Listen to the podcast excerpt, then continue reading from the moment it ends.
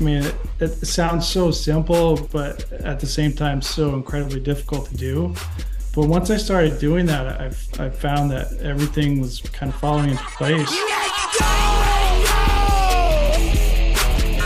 And welcome back. Welcome aboard another Par Train. I'm one of your co-hosts, Evan Singer. We got Matt Cermak with me. What's up, Ev? It's good to be back. We're buzzing. We are buzzing. We just had one of our favorite formats, a mental game roundtable with a listener just like you. We'll get to that in a second. Um, but first, in case you guys are new, welcome aboard. We help frustrated golfers enjoy the ride again because if you can learn to smile through bad golf, you can smile through anything. We unpack the mental game with anyone from a PGA Tour pro to a golfer like you and me. And that's what today is all about. We've got Doug on the show, a loyal listener, has been listening to us for about a year, DM'd us, said he went from a 14 to an eight in less than six months, and now he just won his first tournament. We brought him on to unpack the simple things that he does and the things he doesn't do anymore. Yeah. That's helping him reach fast success on the golf course. I love providing this show as a place to bring listeners on. I just love having that connection and making it more of a two way street, right? Bringing people on, telling their stories, everyday people like you and me. I think that's what this show is all about. Yeah. I think when people sometimes come to us and ask, hey, where should I start with episodes? You know, it's always good to kind of turn them to one of our uh, bigger, more famous guests, but it's, I'm also turning them to somebody they don't know, right? And and that is the mental game roundtable with the normal aspiring average golfer like you and me. That's happens to be in Vermont in this case, right? Or yeah, I love how we go coast to coast always with our guests or international. So no, I mean this was this was incredible. I mean, Ev, I mean we talk about you know, I mentioned Luke Stagner, like that 15. How does that 15 get to the 12 to the single digit? It's the great jump in golf right? You go from being that classic average golfer to that good golfer. And we yep. really unpacked this today with, with, Doug. And, you know, you know me, we got into some pre shot routine talk. Guys definitely got to stay to the end, especially pre developing and practicing a pre shot routine when you're under the gun in a match. And that what what Doug was uh was was dealing with. And that was so cool. But you know, Evie talks a lot about handling his emotions, right? And reflecting and being aware and you really i know you really connected on a lot of that stuff so it's a really really powerful conversation i think you guys can take a ton from yeah and look like he he talked about having a lot of self-sabotage and negative self-talk before and made some simple changes and, and is having huge impacts on his game i think you know i want you guys to stick with this interview too because we start and give some context right we got to learn about him a little bit as a golfer and where he came from and and how he got to where he is today. Um, I think it really picks up once we start talking about the match and him winning. Um, just wait until you hear the drama that happens down the stretch of this match play tournament that he won. I think he's going to un- unlock a lot of tools that you guys can you put in your toolbox. So, and, and it's it's it's a matter of actually doing them, right? You, you think it's they don't work. It's, it's foo foo. It's like you said, having running through a meadow, trying to manage your emotions or thinking about nature. Guys, you just gotta, you really got to do this stuff. You really, you know, pre-shot routines enough. So we're uh this this episode will push you because you go from a 14 to an eight. You know, it's pretty eye opening. The, the tools that he took, he's taken from the show and from from us, so to speak, um, they're working. So it's yeah. really cool yeah, it's awesome feeling to see this and and have him on. So thank you to Doug, and thank you guys. If you like this conversation, do us a solid and um, throw us a review at Apple Podcasts, Spotify. Hop aboard the email list at thepartrain.com. Send a, a mental nugget, insight, or thought every Monday for free, and you also get um, access to our merchandise drops before anyone else. YouTube's a thing now. Check us out on YouTube at the Par Train. Thing. And um, I'm actually, so you guys know, I'm going to Birmingham. I think the week this is going to come out, I will be in Birmingham. I'm shooting a video series with Brett McCabe to help golfers get off the struggle bus. So I'm going to go Evan, out on the course with Brett. I'm going to dig into some of my own south. challenges. Evan goes to the deep south to find his game. I love True. I am going, I'm basically having my Legend of Bagger Vance moment and uh, I'm going to come out a better changed man. So I can't wait to share that video with you guys soon. And what do they got to do, sir? No matter if they're a 14 or an eight right now, and negative self talk, self sabotage, doubt, fear? What do they got to do? Just enjoy the ride. Enjoy the ride, guys. Take care. Thanks, guys. Doug Brosseau, welcome aboard the train, my friend. Sounds like a loyal listener, but now you're aboard the train. How's it feel? Yeah, this is this is crazy. It's, it's really surreal. I wouldn't lie to you if I say I wasn't nervous earlier. like, you know what? The podcast for for this long, yeah, it's crazy. Do we sound the same? Yeah, yeah, absolutely. It was. Okay, you know, I checked you guys out on Instagram to see, like, you know, I've, I've heard the voice for forever. Like, let's see, you know, yeah, but well, luckily we both nerve wracking than the first tee shot, Doug. Right? Come on. Yeah, yeah. This has got to be a little easier than that right? yeah, absolutely. Well, unfortunately for you, Doug, we have faces for radio. So right. hopefully the video doesn't throw you off. But we are excited, very excited to have you on board because as we were talking off air, this is some of our favorite episodes, our mental game roundtables with not just an everyday person, but a listener, someone that's listened to the show. We love presenting an opportunity to come on and help your game. But also, I think you're going to help a lot of people today, Doug.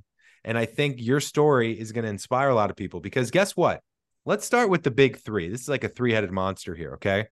Doug has accomplished, I think, what a lot of our listeners want to accomplish, which is you, for the longest time, Doug, you wanted to become a single digit handicap. You accomplished that recently. You're a nine handicap. Correct me if it's gone down or up since then, but last I checked, you're about a nine index. Is that correct? Yeah, yeah, eight okay. now, but uh... eight now. Okay, trending. Eight. Thank you for that's why I asked. Thank you for correcting me. He's trending downwards, folks. Yeah. Eight handicap. He shot his lowest round, which was a plus four, not that long ago, and then you won an event, match play event. Yeah, and where where you were giving shots, which by the way is not as common as an eight handicap right? That's something that is uh, very uncomfortable. That's kind of more in Cermak's world. He's used to giving away shots. Someone like you and me, we're used to getting shots. So there's a yeah. ton there. But before we get to it, let's give the folks a little bit of context around you as a golfer, how long you've been playing. And I know you found the show about a year ago. I think you told us you struggled with negative self talk, self sabotage a bit. But ever since listening to the show, it seems like you've gotten on track. So give people some context of where you started so that as we dig into some of the successes and the learnings, people can kind of relate to where you came from. Yeah, sure. Uh, let's see. I, I started playing late. I uh, I was in the Marine Corps right out of high school, and I was so lucky enough to be stationed in Hawaii and uh, I was poking around on base after I'd been there for a month or so, and they had this amazing golf course. I mean, there was this like beautiful par five that was like parallel to the ocean, just overlooking you know the most beautiful scenery you could ever imagine, and you could hop on there for six bucks a round if you were an enlisted person.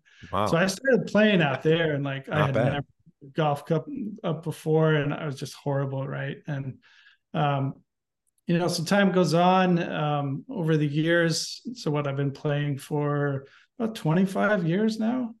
Um, not all that serious throughout the years. It hasn't been like the last probably six years or so where I really kind of committed to playing, you know, a certain number of times or as much as I could essentially.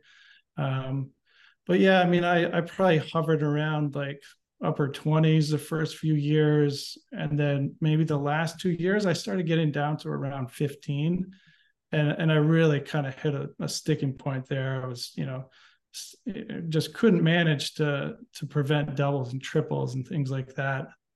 As far as um you know kind of my composure on the course i was just all over the place. Um you know i'd, Like go out for a round and start playing, shoot a little well, and then maybe you know have a few bad shots, and you're like, oh, there, there's the beer cart. Like, yeah, let's let's go after that, you know, and, and just kind of try to have fun with it after. And you know that doesn't always go go as planned.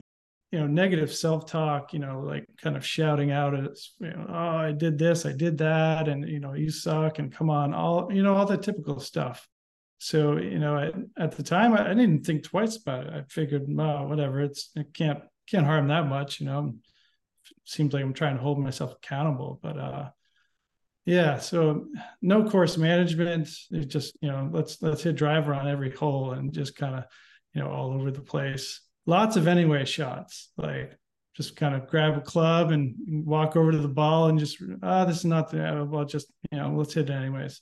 So a lot of that stuff kind of really hurt, and I think you know part of that I've, I've gotten a hold of recently, um, and I, I think that does have a lot to do with where I'm at right now. So yeah, Doug, isn't it fascinating that when you are able to have positive thoughts, that creates a focused mindset and gets you into a course management mode. But when you have those negative, doubtful thoughts, you're way less focused on the course management and more focused about what not to do. Don't hit it left, right? you know, avoid right. I was having this conversation yesterday. I was playing in a scramble with, I'd say he's probably about a 15, 16 handicap. It's amazing, isn't it? You know, it, it's funny you mentioned that because it, it was on the maybe a month ago or so. I think I was having like a challenging round and I was getting a little disappointed. And I, I teed up on our fifth hole, which is like 140 yards with a giant pond in front. Greens maybe 30 feet deep. Like it's, you know, hit or miss. And uh and I stuck it really close. And I'm walking towards the green and I just told myself, that was a hell of a shot, Doug. And like I reflected on it in a second. I was like, man, that felt good to like praise yourself and like and i couldn't believe the effect that it had on me afterwards. I was just like you know I said wow i should do that more often right? It's okay to, it's okay to pat myself on the back a little bit yeah. Right? yeah if, if, all you're telling yourself is negative it's like it was it's such a profound effect i was i was blown away um. It's such a great point because you don't realize how rare it actually is. It sounds cliche and it sounds a little woo woo and silly when you hear people talk about, you know, mirror talk and self love and all of those terms where you're like, ugh, you know, mm-hmm. but, but it actually is real. It's a real thing. And just so people know, yeah. you mentioned, anyways, I just want to give people context. That's a concept from Dr. Joe Parent's book, Zen Golf, which I read when I was like 16. It was my first exposure to these concepts, which is like those moments where you're out in the fairway you grab the wrong club once you get to you realize you have the wrong club. And instead of running back to the cart you say i'll just hit it anyways. You're not committed. It goes the wrong distance. Or you just don't feel comfortable over the ball and you don't reset and you hit anyways. That's actually a great call out because there's so many people especially 12s 15s and up that make so many of those fixable mental errors just because they weren't committed you know, with what they were doing. Yeah. So I think that's good context to give. So you've been on this journey from a 15, you're taking the game more seriously. It sounds like it didn't take that long. How long ago were you a 15? Like a few years ago? Well, I, you know, so Vermont, our golf season is uh, May to October. So, you know, it's, it's a long winter of, of, you know, playing video games or going to the simulators indoors. I came into this year as like a 14, I think. Wow. So this year. Yeah. And now you're down to an eight. I, I learned this year and I struggled for the first two months of the season to to just stop swinging so hard. I mean, it, it sounds so simple, but at the same time, so incredibly difficult to do. But once I started doing that, I've I found that everything was kind of falling into place. I, I would stop, you know, chunking or or topping and and just kind of hitting nice quality shots. And you know, they're not always where they need to go, but you know, at least you're getting a good strike on the ball. That's what all clubs done, not just the driver. Irons too. Yeah. Yeah. Yeah. Well, the driver I still I struggle with as well, but um, that's I think that's mostly because my home course is uh like kind of an executive par three and four course, so it's really only two holes that I use the driver.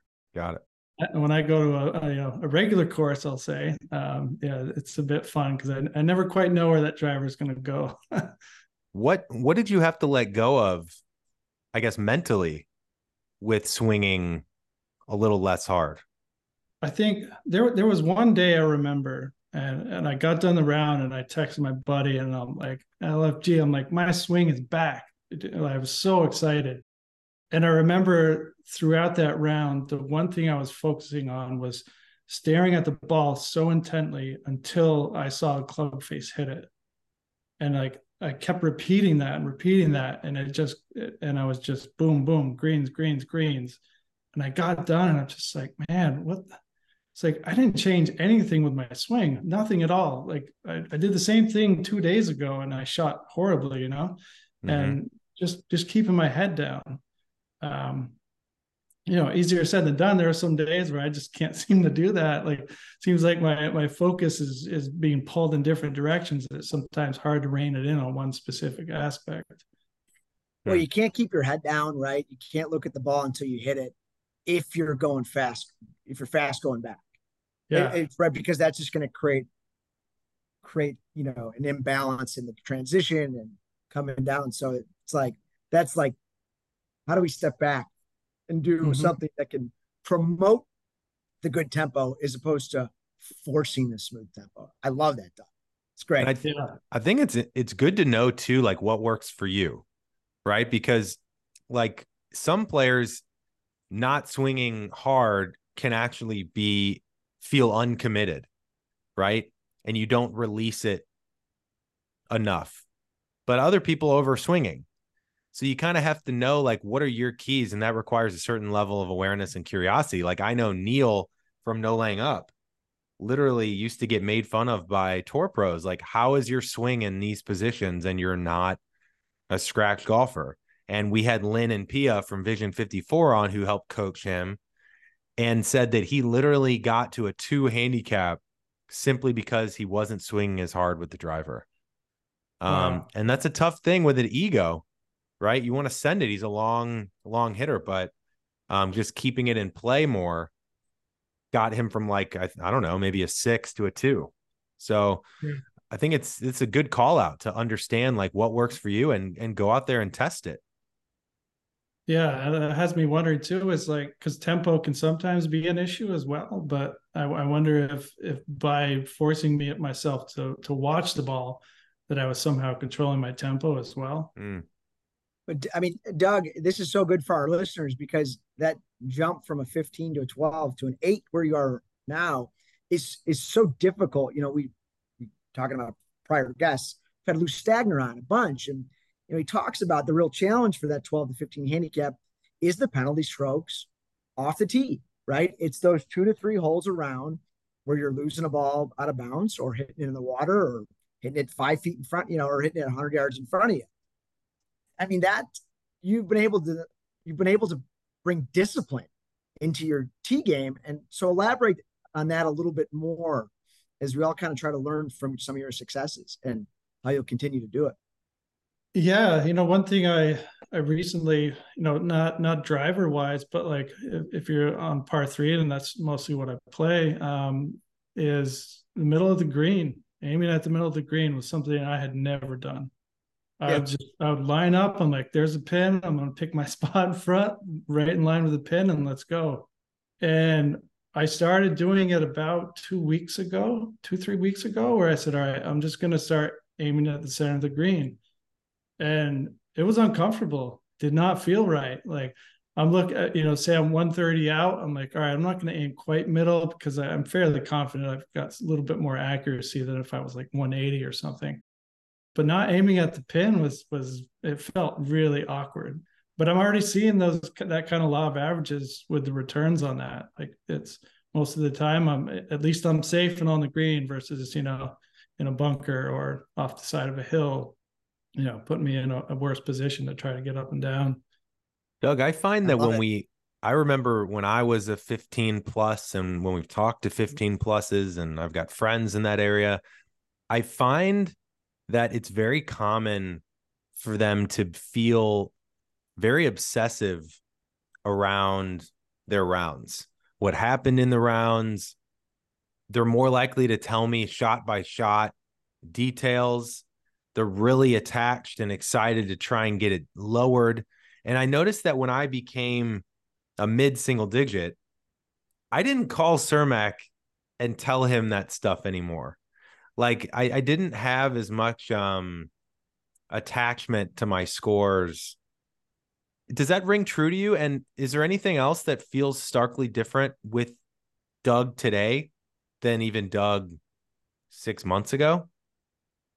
like what what the, pops out for you? Um, I think the attachment to the scores is still there, and I don't I don't know that that's ever going to go away. Just being an athlete growing up and being yeah. competitive, you know, I'm, I'm always going to want to improve. Um, I will say that some of the pressure is is not there anymore. Um, you know, I, I want to break 80. I haven't broke 80, you know, on a, on a par 72 course. Um, so that would be nice to do, but I think the the scores are not so important anymore. It's it's more about how am I playing. Um, you know, even even if I'm not hitting all the greens and reg that I want, like as long as I'm striking the ball well, then I'm, I'm happy, right? If my putting is good, like I don't have to make everything. It's kind of more of a holistic picture. Like, did I go out and, and I had fun? I may not have shot the score I wanted, but you know, who cares? Um, so that's that's kind of where I'm at with that right now. Yeah, I mean to loop back and Ev, I know you can relate because you've got an executive course you play often too. Um, the fixing the par three mindset is so important because par threes are the hardest holes on the golf course, right? If you have a five iron on a par five and you're laying up in the fairway, it's usually the easiest, freest swing you've ever made. But a five iron into 180 yard par three, I can't do that swing I just made on the.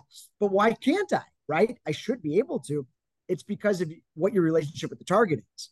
And for you to say, I had this conversation with my buddy Ryan, like par threes, you just got to think fat part of the green because we get obsessed with the little target and then we end up hitting a really bad miss.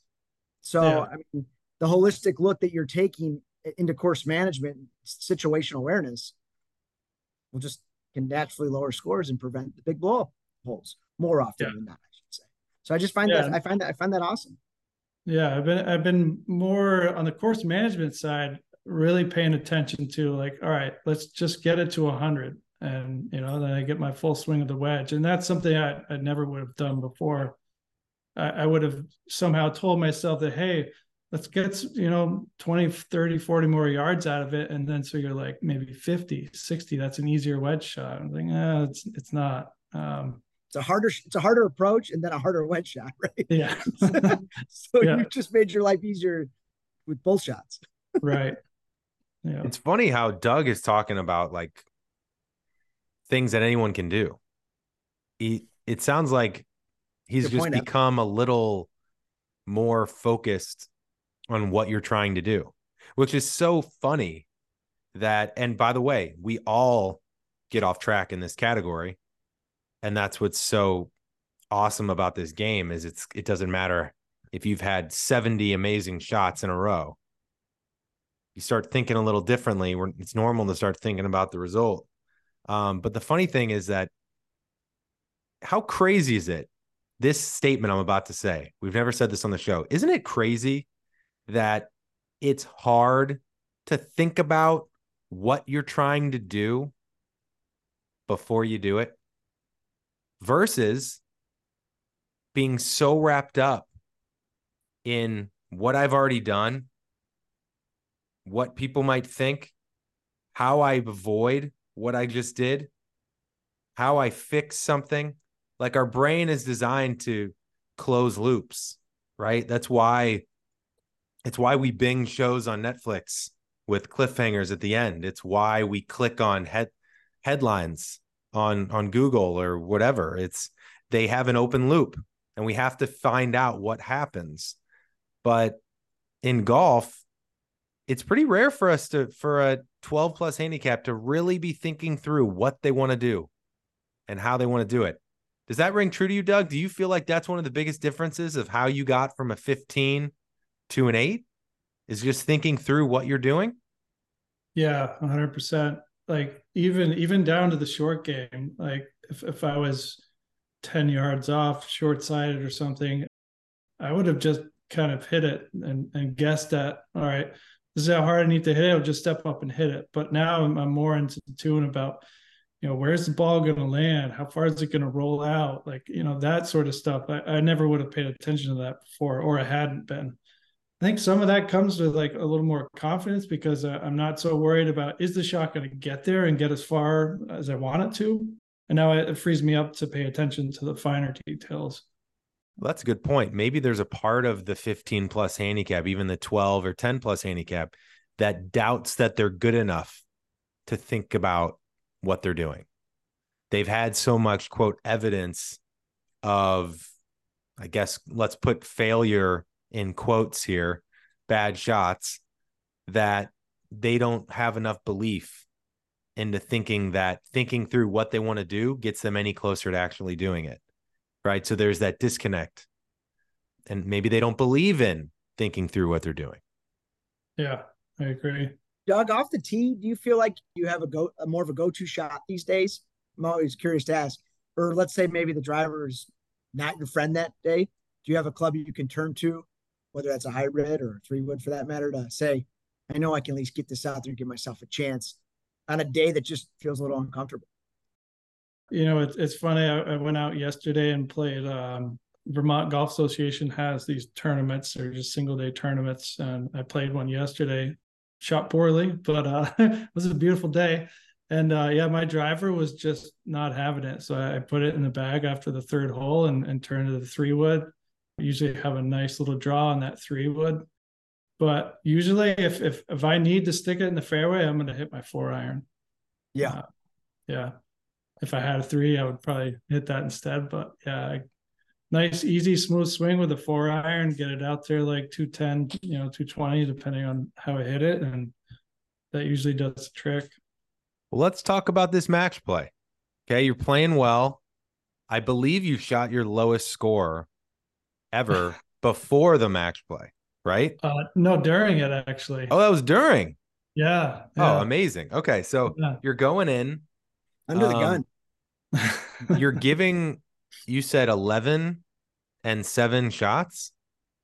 Yeah, you know, it, it ended up being like I think five total matches. The first one was um, I had to give the guy like four strokes. That one wasn't too difficult. But the next one, I had to give her nine strokes. Um, wow. Obviously, um, she was playing off the forward tees. So that was another kind of like, oh boy, you know. But just going in thinking nine strokes, like I, and like you guys mentioned earlier, I was always getting strokes from people. So to have to, to give up nine strokes and on a par three course where like so if, if they par i have to shoot birdie just to tie like yeah. it's just a lot you're, of pressure. You're on the other side of the barricade now. How's it feel? I didn't yeah. sign up for You're like, I didn't sign up for this. right, right. Hey, you sure you want to be a single digit, Doug? I'm sorry. You sure you want to be yeah, a single yeah. digit now? Right. so, so what you messaged us, Doug, just to give people context, was you you knew you had to quote play well, right? and that's that's a very relatable true belief and statement that we think leading into a tournament we all want to play well in a tournament right something that means something to us so for you to know that going in be giving shots for the first time have the lowest handicap you've ever had and still play well the scenario is set up to not play well because there's a ton of pressure. There's a, a lot you're not used to. There could be a ton of expectations. You could identify now with a single digit handicap. So not playing to that level could feel frustrating. You got to walk us through how you managed to stay present and and win. You won. Yeah. Yeah.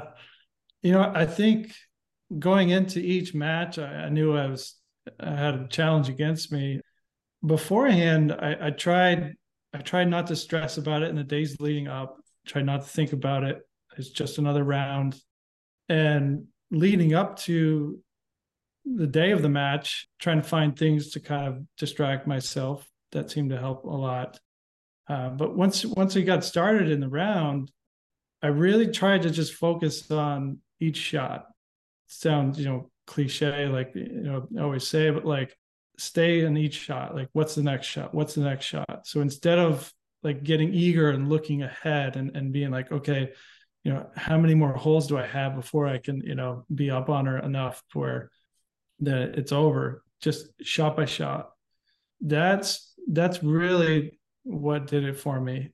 You know, eh, there, there's other factors as well. Staying calm, not over swinging, not trying to trying to do too much. I tried to go into it with the mindset of like, hey, this is just another round. Like I'm out here shooting with my boy. Um, we're out here having fun. I played this course hundreds of times. Like, just go out and shoot. Um, what happens, happens. And you know, just trying to relieve as, as much of that pressure as I could. I think that's great, you know, because the other part of this, Doug, and we're going to dig into is not only have you figured, for me, one piece is course management, learning how to actually really play this game and think on the golf course, but also is how to deal with the bad shots and the bad holes, right? And listening to you talk there is like, hey, whatever happens, happens. I mean, I'm going to give each shot, I'm going to treat each shot with a lot of purpose, but as we all know, there might be a bad one and another bad one and another bad one, but it's how you respond from that. And you talk to us, you message us about in the past, you've struggled with just negative self talk, self sabotage. Talk us through, obviously, and this is a great example because you played so well, and it was a very daunting task to get a win with the with the cards you were dealt with all the shots. So so talk about how you how you've been managing yourself on the golf course, especially when things are maybe not going the best. Obviously every shot didn't go my way and each round was a struggle especially the last round.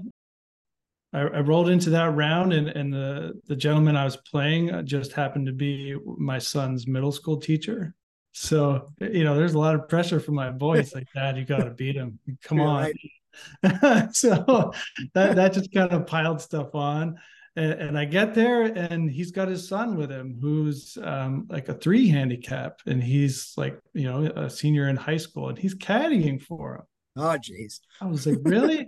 I was like, okay, maybe he's just carrying his bag, like his back hurts or something. And we get on the first green, and he's reading greens with him. I'm like, oh, I'm like, like, come on, yeah, right? So, all right, whatever. Like, you know, do do his thing. Um, but yeah, th- there were definitely times, you know, especially that last match. I think that's the really the only one that I felt the pressure on. Was I was like, all right, hey, you're you're finally in a spot where you, you could actually win, right? And strangely enough, it, it didn't kind of overwhelm me. Um, hmm. I'm still not quite sure why, uh, to be honest with you. But you know, like that that difficult hole I was talking about. The it's a par three, probably 160 yards, 30 foot deep green. Um, it kind of runs 45 degrees to the tee box, right? So depending on where it's at, it, it's longer. And you know, you go short, you're in the water. You go long, you're into some pine trees. Um, and the green just slopes like crazy towards the water. Um, we're on the tee, and and don't I just chunk it? Poof right into the water and i'm just oh you're kidding me. And, and at that point he he i was only one up um, what hole was this? uh the fifth hole. Okay. Yeah um it was like i got one up on the second hole and then we went all the way through to the fifth and we were still i was still one up on him. And i put it in the water. I'm like oh you're kidding. So he tees off he puts it a little long. Okay. I can work with that right I go to the drop zone. I stick it to like 10 feet probably. Um, he chips down, goes way past. I'm like, oh man, I may, I may have a shot here, right? Somehow I sunk the putt, but he missed nice. it. So, you know, what turned into i am going to lose this hole, we ended up tying, you know. So I, I think that would be, that would be a big difference. I think the old me would have immediately got frustrated, and be like, "Oh, this hole's done." You know, I, I may have conceded or whatever, you know. But sure just just sticking with it and and shot shot one shot at a time. You know, this show is all about helping you enjoy the ride and get out of your own way. But that is assuming one thing. That's assuming that we're on the golf course and that's assuming that we're even able to play. I think it's a really funny thing in our society these days that prevention and proactiveness isn't a thing. It's kind of how do I fix a problem after it's happened? And we don't take enough care of ourselves to prevent the problem in the first place. So, one thing that I think is a perfect example of this is our mobility and our stiffness in our bodies and injury, right? There's nothing worse than being injured, wishing you could go play golf and not being able to, or as you get older, not be able to play as long as you would like. So I'm going to follow the Tom Brady model and I'm going to work on my pliability and my flexibility proactively. And luckily, we've got the number one pliability app and flexibility app in the world on the program as a new partner. They're called Pliability. You download that app from the link pliability.com slash partrain and you enter your email on that link, download the app, and you'll get two weeks free. What I love is I'll go to the explore tab and I'll go to warm-ups and there is a endless list of maybe hips warm up, lower back warm up, 6 minutes, right? You follow it just like a workout. They've got great videos and you get yourself warm before you go play golf, hit balls. It really should be a daily thing. 5 to 10 minutes every day. Proactively work on your flexibility.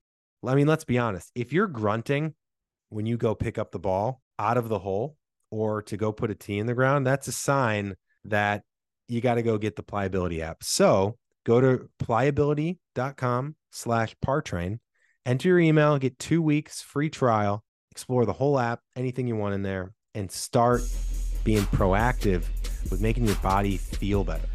All right, let's get back to the show. It is funny, Serm, how we've talked about this a lot, where staying in it and not believing that you're out of it it sounds so simple, but it's actually Tiger talked about how he fought for every shot. We Serm and I, when we played in an event together in Arizona, it was so many times I would hit it in the desert. I mean, I lived in that desert. I even got stabbed by a cactus in that desert. Serm says, "Well, you shouldn't have hit it in the desert." Yeah, and I made birdie from the desert like three times. And there was many times in member guests with our buddy Ryan, I started to get a little down. I'm like, God, you know, I'm the one getting shots and I keep making bogeys or doubles. And I just want to, you know, contribute. You just want to contribute. You're a normal human being. But there's so many times though, Doug, that I would hit it into the trees or I would hit in the water and I would think I'm out of the hole. But yeah. looking back, there were so many times that you just put it on, you give yourself a look, maybe make a bogey net par, and that helped the team. Right. Like I, my mind immediately went to, well, I can't win the hole now. But you lose sight of giving up could lose you the hole. Well, yeah. and, and, and that's great, Evan Doug. It's, you know, you hit that shot in the water, right? And it's like, you're, you know, you're kind of down about it, but then you're like, eh, I'll give it a drop. Just see what happens. Pressure's off you know, and it's like no expectations. You stick it to 10 feet, eh, I'll give this putter roll and you nail it. And it's like, whoa, right? Yeah. And, and then you see like how you were feeling with the no expectations versus probably more expectations on the tee box. And Ed, right. same for you. And then it's like, how do I kind of take that feeling? And it's it's hard, but bring that along with me to the next tee box, for example. Well, I think what I'm hearing too, Doug, is you were you're allowing the round to unfold and see where the chips fall, which is a very common phrase that every PGA Tour winner says in some form.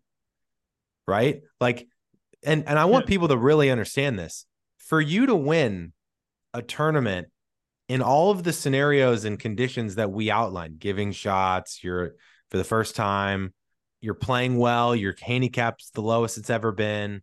Match play is really difficult to not get ahead of yourself and constantly be looking at results because it's your partner. Right, because it's right I mean, in front of you. You're playing competitor, I should say. Excuse yeah, me. Yeah, yeah, your your your competitor it's very easy. I mean, you were just kind of alluding to it. Well, maybe I do have a chance here. Right? And even though you were still thinking that way, I want to be clear, you weren't really attached to it because imagine how much harder it would have been if you said, I have to get up and down to make bogey here to give myself a chance because you went in the trees.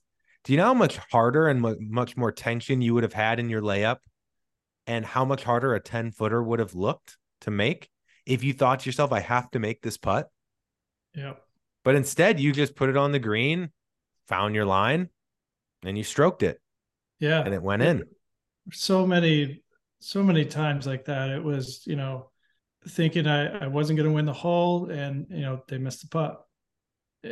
And if I would have, you know, let that, oh, they, they stuck it so close and here I am 15 feet out. If I let that bother me, you know, maybe I wouldn't have made the putt or, or lagged perfectly for a little tap in. Right. But just staying in it and not getting discouraged. Um, most of the time it, it, it tends to go your way.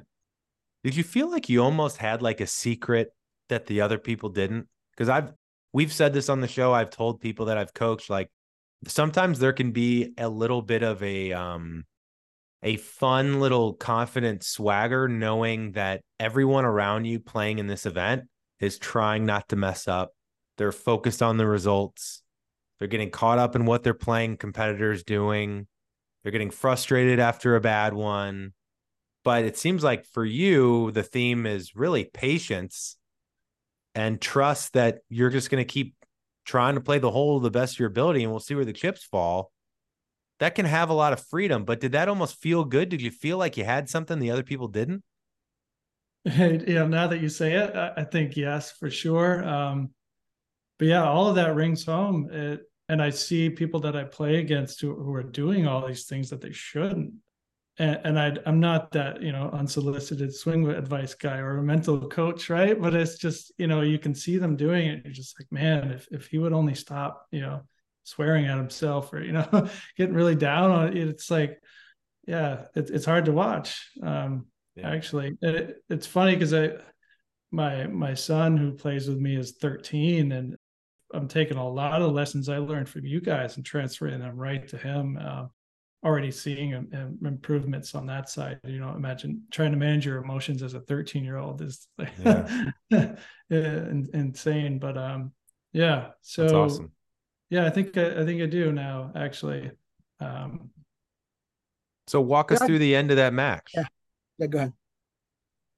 Yeah. Let's see. We were we were tied. Actually, I was. We were tied up going um, at the turn, and uh, there was like a probably a 160 yard par three to a, a massive green that's kind of all sloped forward. Um, I stuck it probably 20 20 ish feet out. Um, and he kind of uh, he pushed his off to the right. Um, so he chips on and he chipped super close, like almost tapping close. I'm like, oh man, there there goes my shot, right? I'm like, well, let's let's see if I can make this putt. And it, it was a nasty bending putt, like you know, one of those putts where you make maybe three out of ten. and sure enough, I, I drained it for birdie. Um, and you know, and that was that was great. I think that really kind of deflated him for a little bit there. Um, but uh, so then I got you know one up there. Um, the 11th hole was another really difficult hole. It, it's kind of um, slopes off to the side, so you have to basically fade it or or um, draw it in from one side or the other, or else it usually rolls off. Um, I stuck that one right on, and we both kind of tapped in and went through even. Um, I never got more than two up on him, which was always in the back of my mind. I had the scorecard, right? So I'm writing the scores down and I'm seeing like I'm, I'm, keeping track, one up, one up, two up, you know. So I'm seeing the up and down. So I had that kind of emotional roller coaster with me because I'm I'm constantly looking at it. And I, I tried my best just to kind of be like, you know, it's all right. Um, I think staying up helped because, you know, I was never behind. Um, so I, I didn't have that pressure. But uh some people might say it'd be more pressure leading. yeah. Um, let's see. The the 15th green is probably one of the short 15th hole, one of the shortest ones. It's like 110 yards, but it's just surrounded by bunkers. Um, and I plunked mine right on, probably 15 feet out, and he put his in the sand trap, which is a monster of a sand trap. Like I'm talking 10 feet deep, like you're you're taking a full swing out from the you know, 20 yards. But uh yeah, um I ended up parring that hole, taking him and, and being two up. And then the next hole, he got me on that one. Uh, I think I hit it a little, I hit it too far, uh, went off the back, left myself an impossible short sided downslope um, approach to it. Um, and then on the 17th, which was actually, this would be another one. Um, so it's my tee box. I tee off. There's a, a bunch of pine trees that kind of line the right side. And don't I just block it right over the trees? And I'm just like, oh, you've got to be kidding me. I'm like, this was my hole. I was, you know, where where uh, I was two up at that point. Um, Is that so OB? What's that? Is that OB? Uh, not out of bounds, no. Okay. Um, so luckily I, I could hit. Um, so he tees off, and sure enough, he puts it right over with me. I mean, we we walk up to our balls, and they're literally ten feet apart, right? So both of us are having to to basically flop shot over like some twenty foot high pine trees. He he goes first. He gets his over, and I'm like, oh man, like okay, that that was a lot of pressure for me because I couldn't I couldn't bump and run it. There was a trap in the way. I had to flop it. That was my only, you know, option. And stepping up behind that shot, I was I had the pressure of him being on the green. I'm like, okay, I can't I can't leave this short, can't hit it long. Like I, I need to get closer to him than he is, right? And sure enough, I hit this perfect shot that just clears the trap, hits the fringe, rolls, and I'm like six feet out. It's like, yes, right. It's a great feeling. We're just yeah. watching that kind of just trickle towards the hole, right? Yeah, yeah. absolutely. You know, perfect, we, perfect distance.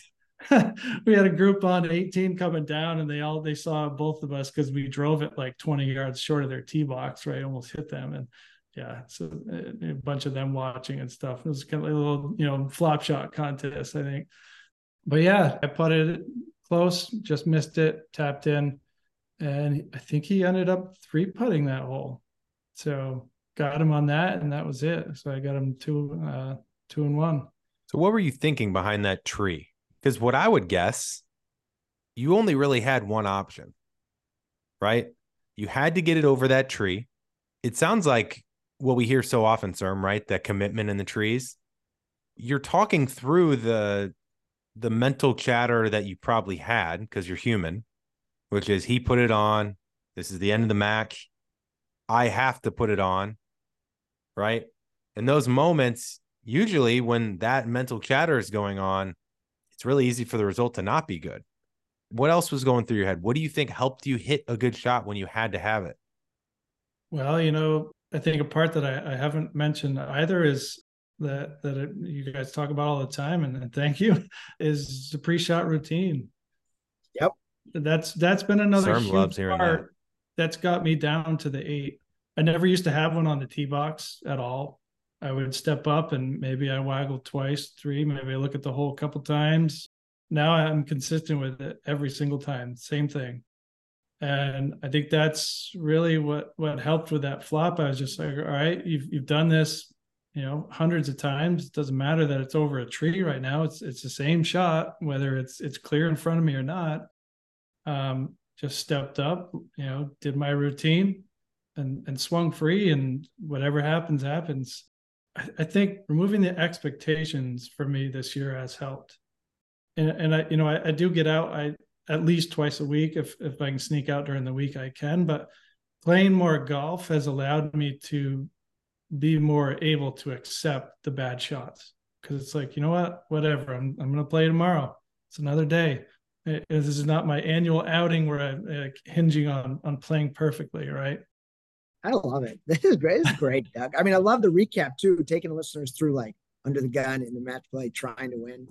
But I, I think you just kind of said it. Like the two things we can rely on, I always think we can rely on is our pre-shot routine and letting go of what happens next. right? Yeah. I know I can routine. be I know I can be the best at going into the shot if I have purpose and, I'm, and I just do what I do, have discipline, and then letting go, whether it's an amazing shot or a terrible shot, you're just you're on to the next in a, in a healthy way. And I yeah I think it's the great it's the, it's the great challenge. But that's it. It it's funny too because I've I've always known about this stuff, but for whatever reason I never tried it. I, I I'm not sure why. I don't know if I felt like, oh, that's just like hokey, whatever, you know. Sure. But when I actually started trying this stuff, I was like, wow, this this works. You know, and I've been trying to to get my boy to start trying this too. Like you need a pre-shot routine. You know, that takes the pressure off. Your mind can't think about the bad stuff when you're focused on a, a process, right? And and it wasn't until I started trying it where it hit home, and I was like, wow, this, this actually works. you know, and something I, I told Evan too was that during that round, just walking around and like watching the trees, you know, watching the geese swim in the pond, like focusing on that stuff to take my mind off of, of the pressure um, for where I'm at, you know, what hole I'm you know, coming up next, what do I need to do? All, all of that stuff helps. Well, sure. I do love that, right? I mean, that's the, what those healthy in between shot distractions. Well, it's yeah. so it's so powerful, right? Because I I realized as when I was going to my member guest every year, we talked about it on the show. Remember, Serm, I I realized that the way that I looked at the golf course at the happy hour afterwards, when you know they've got the high tables out on a near the practice green and you can see the first and 18th or 9th or whatever. I realized that the way I was looking at the golf course then was a 180 from how I looked at it that day. And during the day, it was, oh man, you can't, you can't hit it there. Right. This hole really got me last year. I have to make sure I'm left this year. And it's just so you can just feel the attachment, right? And um, the avoidance of mistakes because of past mistakes. But when you take a second and realize, like, this is a beautiful hole, like you feel the difference of that? Not even close. It's entirely different. So for people to, that's the power of what you choose to think. Now, the other thing I want to say, Doug, that I think is important is sometimes I think, and maybe this is why you never did it before. Sometimes I think you hear something like a pre-shot routine, and it just feels like something like an obligation, like a box to check, right? Like, am I going to have one waggle or two waggles? Am I going to do a practice swing? Am I going to stand behind it? Am I going to feel it when I'm over the ball? Like a lot of that stuff, I don't think is necessarily as important as the why behind what you're doing and what it's serving. So, like for me, if I know that the way I putt is so deliberate, where after I see that line, I go and it feels like a fluid motion, maybe I need to build a, a routine that because I feel like I've putted the best this year than I ever have, that honors clearly there's something there that helps me perform because it's more see it, hit it. So maybe that helps give me information to build in maybe a faster, more deliberate athletic routine. Right. So I just reflected, and that informs how a routine can help me play better based on past mistakes. I think if just talking about pre-shot routine just as a a concept, unless you're doing it to build in something that serves you, sometimes it can just seem kind of boring and something that you quote have to do. But it can actually be really exciting to like go out there and be like, all right, what do I want to what'll help me? Like what do I want to change and why? You know? What do you think about yeah. that, Serm? Yeah, And I think you know, as Doug alluded to too, is it when you're focused on your routine and where you want to go and what kind of shot I want to hit, it, it's it's it's subconsciously fighting off the the thought of can't hit it left, hit it left on the last hole, can't hit it left because we always talk about how you can't eliminate the negative thoughts, but you can create practice and routine like a pre-shot routine that blocks them out. Doug. Yeah, yeah, I always felt like that was something that that good golfers did, right? Like, oh, I'm I'm not that good. I don't need to do that. Um, I, I don't know why, but that's kind of where my head was at yeah. with that. Yeah, it's funny yeah. how we think that we don't need to do it, but then isn't that the stuff that got those people so good? You know? I mean, yeah. don't we? I mean, all of us, the three of us here, everyone listen, we want to do every we want to do every round we play, we want to do a better job of managing negative thoughts. That is just the bottom line, right?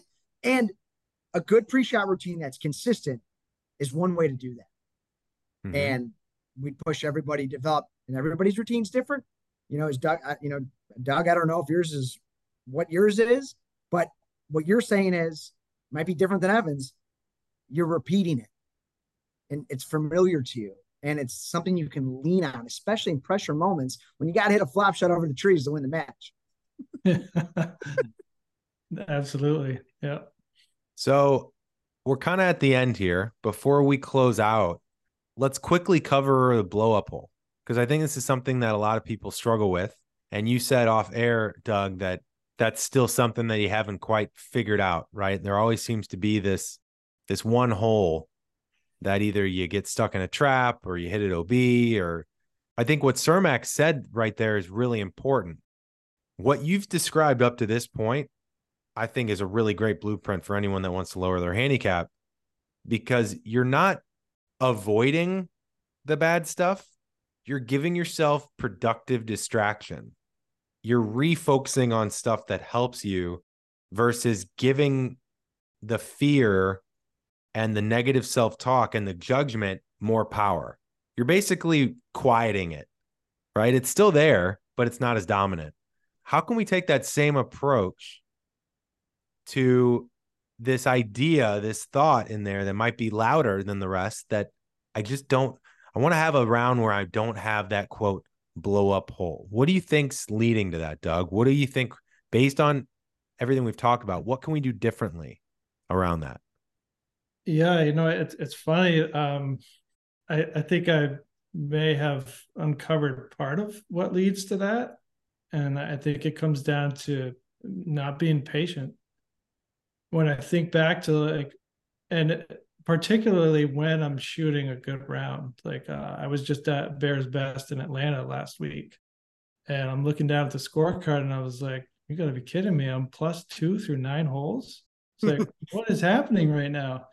got onto the 10th and it's a 180 yard um, par three with you know, terrible trouble with water. It, it, it's a nasty hole. And Doe and I just chunk it right in the water. And I was like, here it is. Here's the blow up hole. So I go to the drop zone, short, like land 10 feet off the front of the green. It's like, oh, you're kidding me. So I go up, chip it. I don't leave it close enough for a tap in right? So that I've got a longer putt and you know, so that I ended up um, with a, triple on that, and I was like, "You kidding me?" So just in one hole, uh, I more than doubled what I was over coming into this hole. It's like, how does this happen? When I look back at that shot, I think I just got quick, and, and I don't know if that's my problem. Where which shot? The the tee shot. The tee shot. Yeah, you know, I, I, think that the approach that I, I also dubbed, I think, um, was just out of frustration, perhaps, or you know, being knowing that I I had a good round going, and you know, I know one hole doesn't blow it up, but having a triple like that is like you know a little discouraging. I think I just got too quick on the tee shot, and I, I think some of that is is impatience on wanting to see that good result. Like I'm golfing well, like all right here it is. This is a beautiful hole. I'd love to stick this green and just get too quick. Like I You got excited. Yeah. Uh, but yeah, yeah, This is so this is so big though, because you didn't think that no- way. And that's normal too over at the turn. Yeah. got a hard yeah. shot. I mean, this is just everybody, right? Yeah, yeah. You but, got you got excited. You got a little ahead of yourself, but look how important the reflection is, though. Is think about how different this conclusion is, Doug. Instead of, oh, I did it again, I was playing well and I had that blow up hole, which could lead to a, a self judgment feeling like a failure or like I can't figure it out. There's no learning there. But then think about the learning of I got quick when I started to feel pressure. So the next time I feel pressure, a key for me is tempo. All I have yeah. to do is swing 80% here go through my pre-shot routine, more times than not, I'm going to be okay. Right. So if we create a narrative around the blow up hole, but we're not getting curious of what led to the blow up, we're never going to get rid of the blow up because we're not actually fixing the root issue and the pattern. Does that make sense? Yeah, I think you're onto something there. what do you think, Serm?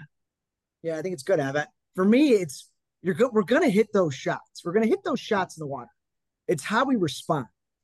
Because what's worked for me in the past is when I hit that shot in the water, I'd say to myself, all right, I've got some damage here. How am I going to manage this damage? And what the next shot I hit has got to be a smart golf shot, right? So you go to that drop zone, you're thinking, man, I really, really would like to get this close and give myself a chance for bogey. And, and you left it 10 yards short or 10 feet short instead of, you know what? I need to cover this to the center of the green. You know what I mean? Because, and then just give myself, you know, a, a chance for bogey, but double is probably what I'm going to make. It's a yeah. whole it's, it's a whole different frame of thinking about trying to get the best score possible after a terrible shot, as opposed to just hitting the smart golf shot. Yeah. So Doug, your job then changes to how do I what club and angle, knowing my dispersion and my misses, give me the best chance to hit this green. And then I'll have a look at bogey versus yeah. I have to make bogey here could lead to an, an overly aggressive shot, which then we all go into hero mode sometimes at the wrong time, right? We try and get something back, but instead we make the number bigger. That's the, what we deal with. Yeah. But the you know that shot in the water is going to happen, right? It's just yeah. The blow poles come from because if you do what we just talked about, or or I or Evan, you know, you walk off that hole. You know what? I hit a solid wedge shot to the center of the green, made a good putt. Yeah, maybe I missed it, but okay, I just hit three good shots in a row, as opposed to really forcing the issue and forcing. Yeah. And then you walk off. You walk off in that that rage that we all feel. But oh, I, yeah. but but yeah. So I wanted to share something. Go ahead.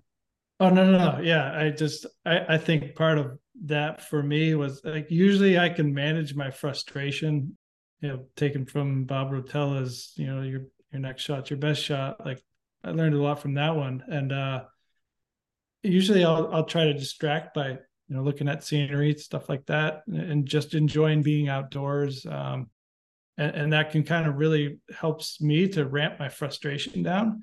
And that's another thing that sounds kind of hoity-toity, but it, it really but works. It's not. It does work along with the self praise stuff. Like when you hit a good shot, like say it out loud to yourself. I, I was blown away by what that did. But yeah, I don't I don't think I did that on that hole because like here I am on vacation on like a really nice course, like the most gorgeous hole. I'm like, I just really wanted to put it on the green. So the letdown from that was just crushing. Like right. It's the classic. I really wanted to put on the green, not focused on my routine. Yeah, yeah, I think so and yeah. that's how these. But I think and the last thing, last thing I'll say on this, Serm is, I think it's such a game changer when you start to accept bogey. So like, and it sounds like you hear that a lot, but let me actually, we've said this before in another episode. I'll say it again here. If I block a drive right, obviously it's different on a par three where you're trying to get up and down for bogey, right? Like that's kind of what you're trying to do, anyways. But on a par five, let's say, and I hit it way right, let's say I hit it OB, and now I'm dropping and I've got trees. I've had so many times where I try and make par, or I still try and run one up, put it next to the pin to give myself a chance at even at birdie sometimes after a poor shot. Over 80% of tour pros that hit in the trees make bogey. So just by trying to make par, your your decision making is inherently more aggressive. And that's how you bring double and triple into play.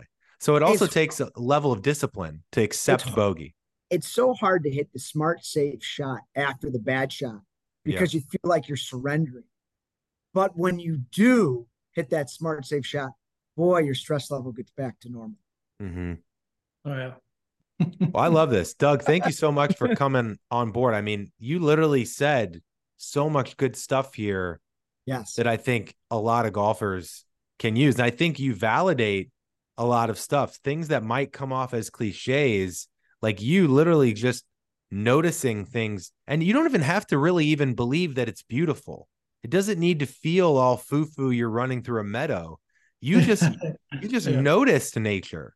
You go, oh, look at the I haven't noticed that tree before. Look how it blows. And the leaves are and look at these birds and these squirrels. And you could like create little stories in your head of what you notice and what you see. You did that and you managed the pressure of giving away shots in five matches and being down the wire in the championship match and you won with these tools. And you Yeah. were 14 like 6 months ago.